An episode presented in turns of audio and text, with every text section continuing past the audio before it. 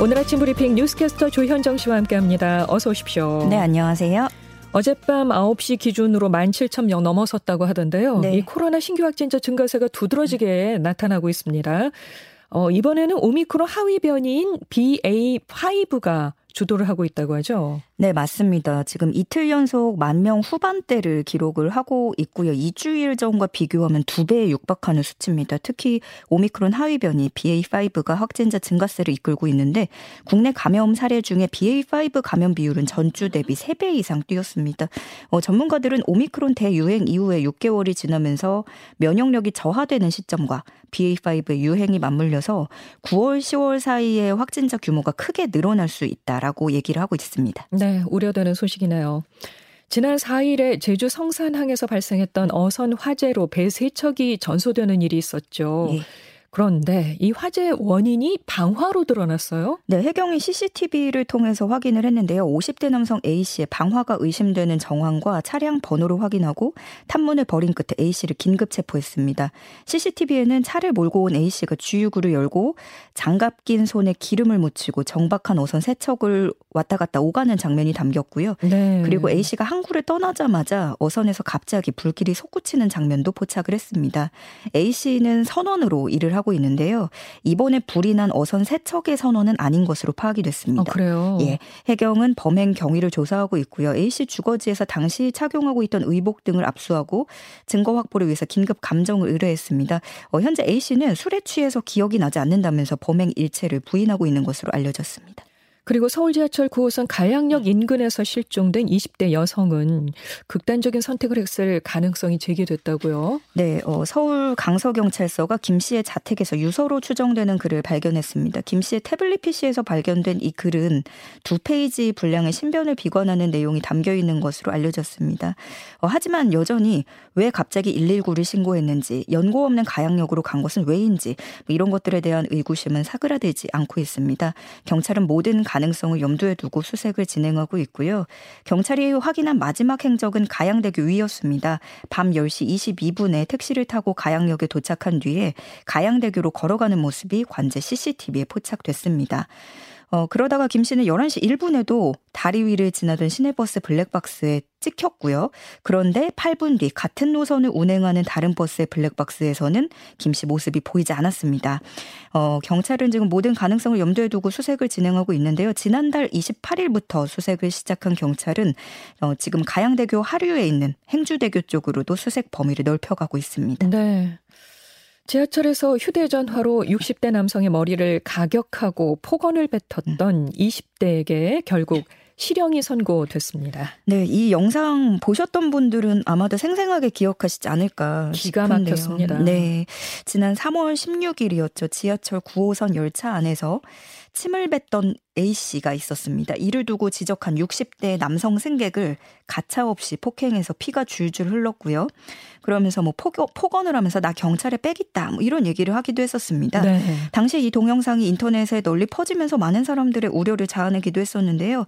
이번에 재판부는 승객들이 피고인에 말리거나 촬영하고 있었음에도 아랑곳하지 않고 나이가 많은 피해자를 상대로 범행을 계속했고 용서를 받지도 못했다라고 말을 하면서 결국 징역 1년 을 선고했습니다. 어, 그런데 A씨는 지난해 10월에도 지하철 1호선에서 한 승객과 다투는 일이 있었는데요. 네. 당시에는 피해자 머리에 음료를 부었고요. 손톱으로 몸을 핥히는 등의 폭행을 저질렀고 그래서 이 건은 별개의 공소 사실로 추가 기소됐습니다. 어, A씨는 이번 최후 진술에서 과거에 따돌림을 당한 적이 있고 합의를 위해서 노력했다면서 재판부에 선처를 호소했습니다. 네. 코스피 2300선이 붕괴되고야 말았습니다. 종가 기준으로 1년 8개월 만에 1위라고 하죠. 네, 어제 코스피는 전 거래일보다 49.77포인트 내린 2292.01에 장을 마쳤습니다. 종가 기준으로 코스피가 2300을 밑돈 거는 지난 2020년 10월 이후에 처음이고요. 개인이 9천억 원대를 순매수했지만 외국인과 기관이 모두 팔아치우면서 지수 하락을 주도했습니다. 어, 코스닥 지수도 내려가면서 전 거래일보다 6.32포인트 내린 744.63으로 마감했습니다.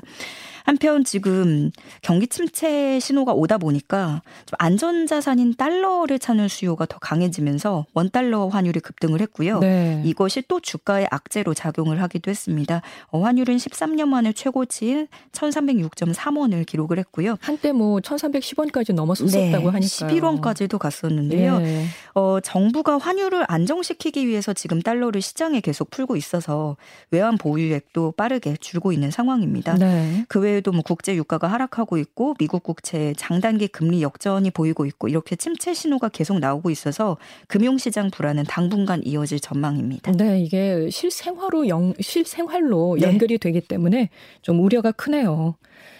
어, 요즘 연세대에 관심이 집중되고 있습니다. 청소 노동자들 집회를 시끄럽다고 고소한 학생들이 있어서 논란이 일었는데 그에 맞서서 또 다른 재학생들이 노동자들에게 연대하기 시작했네요. 네, 그렇습니다. 어, 먼저 있었던 일들부터 살펴보면 연세대 비정규직 노동자인 청소경비 노동자들이 시급 440원 인상, 구조조정 반대, 샤워실 설치를 요구하면서 3월부터 신촌 캠퍼스에서 집회를 이어오고 있었습니다. 그러다가 재학생과 휴학생 3명이 집회 소음 때문에 수업에 방해가 됐다면서 제동을 걸기 시작한 건데요.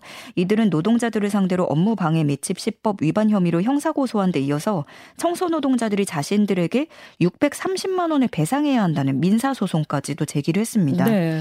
이 사실이 알려지면서 연세대를 둘러싼 공분과 논란이 커져가고 있던 차에 이제는 다른 재학생들이 노동자 투쟁에 연대를 하기 시작한 거죠. 어, 학교에는 권리만 내세우는 걸 부끄러워해야 한다라는 내용의 대자부가 붙었고요. 또 진짜 문제는 학교다라는 비판이 쏟아지고 있습니다.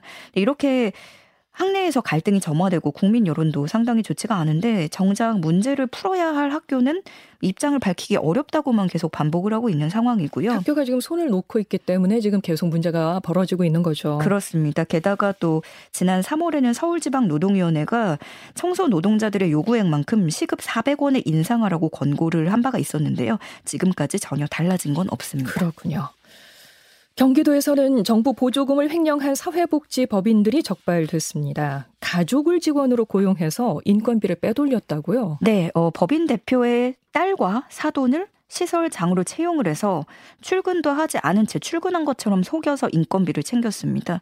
여기에 초과 근무까지도 야무지게 챙겼는데요.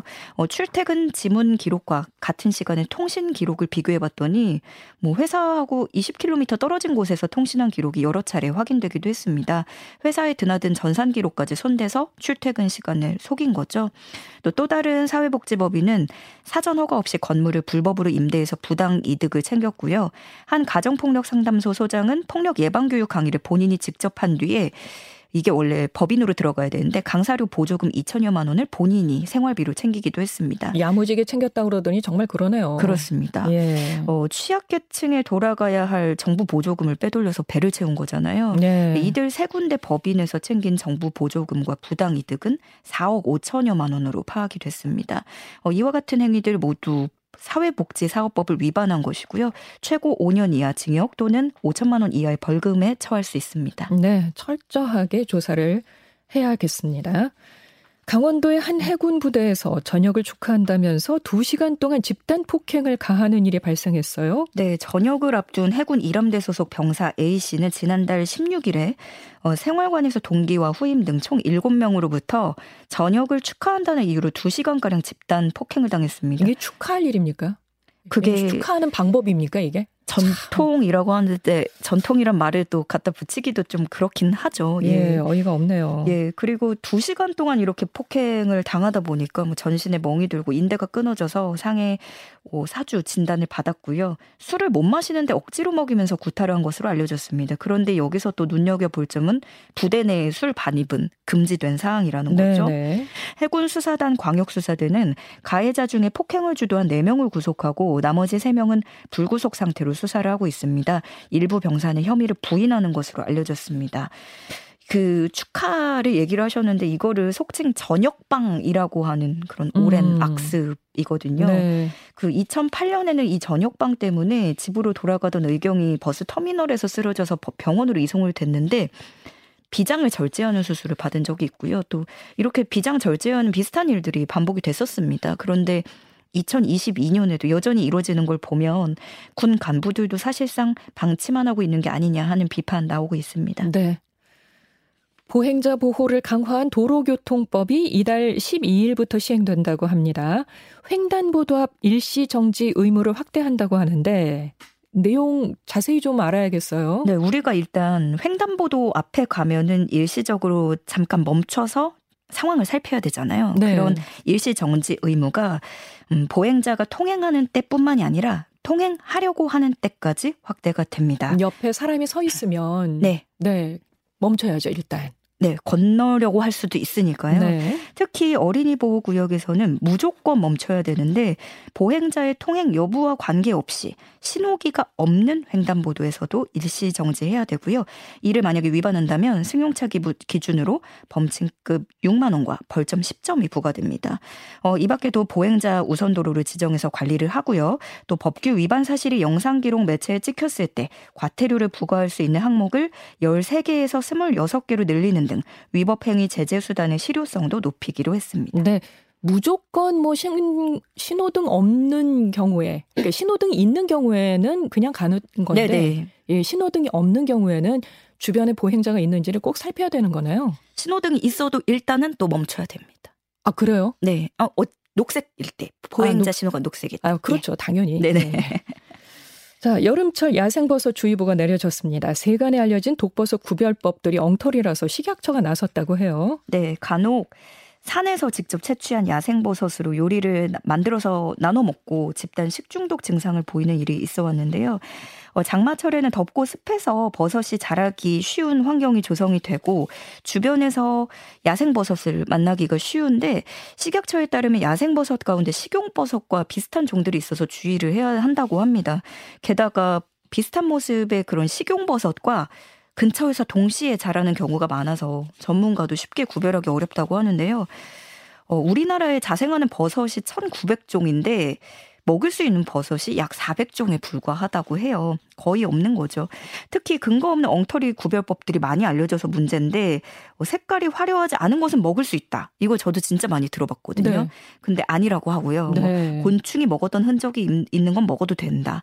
은수저를 변색시키지 않는 건 먹을 수 있다. 세로로 찢어지는 버섯은 먹어도 된다. 뭐 이런 잘못된 속설들은 믿어선 안 된다고 당부를 하고 있습니다. 네. 어, 채취한 버섯은 먹지 않는 게 좋다고 얘기를 하고 있고요. 또 섭취 시에 두통, 복통이 나타나면 즉시 통, 토해내고 또 독버섯을 가지고 즉시 병원에 방문을 해야 한다고 식약처는 강조하고 있습니다. 네. 8월부터는 은행 예대금리 차, 그러니까 예금 금리와 대출 금리 차이를 매달 공시해서 월별로 확인할 수 있게 된다고 합니다. 뭐 이렇게 되면은 은행별로 이자를 한눈에 파악하기가 쉬워지겠어요. 네, 기존에는 은행의 예대 금리 차가 분기별로 공시가 됐었는데 이제 8월부터는 매달 1개월 단위로 비교 공시가 되는 거고요. 은행 연합회 홈페이지에서 확인을 할 수 있고 이 또 신용 점수별로 대출 평균 금리도 공시를 해서 앞으로 어디 은행이 더 낮은 대출 금리를 제공하나 이렇게 선택하고 비교할 수 있게 된 겁니다. 네. 어, 그동안 대출 금리 공시는 은행이 자체 평가한 다섯 단계의 신용 등급을 활용을 해왔는데 이게 은행별로 기준이 또 다 다르고 나한테 어떤 금리 정보가 맞는지 이런 걸 확인하기가 어려웠었죠. 그리고 은행들이 과도한 예대 금리 차로 폭리를 취한다는 비판도 있어 왔습니다. 앞으로는 한 곳에서 비교를 하게 되면 은행들도 좀 이걸 의식해서 금리 경쟁도 촉진되고 소비자들이 조금 더 합리적인 이자율을 받아볼 수 있지 않나 하는 기대감도 나오고 있습니다. 네, 여기까지 듣겠습니다. 네. 어, 제가 네. 방금 아까 전에 그 도로교통법 말씀을 들으면서 녹색에 멈춰야 된다고 말씀을 드렸는데 너무나 당연한 얘기였는데 그 우회전 할 때. 그렇죠. 예, 네, 그렇죠. 맞습니다. 네. 우회전 할 때는 일단 주변을 좀 살피셔야 됩니다. 네. 예. 그래서 누구가 서 있으면 반드시 멈춰야 한다는 거 기억을 꼭 하셔야겠습니다. 네. 자, 뉴스캐스터 조현정 씨, 오늘도 감사합니다. 네. 오늘 여기서 저하고 마지막 어. 인사를 하게 됐네요. 네. 예, 감사합니다. 네. 예. 건강하세요. 네, 네, 아침마다 고생하셨습니다. 감사합니다. 고맙습니다.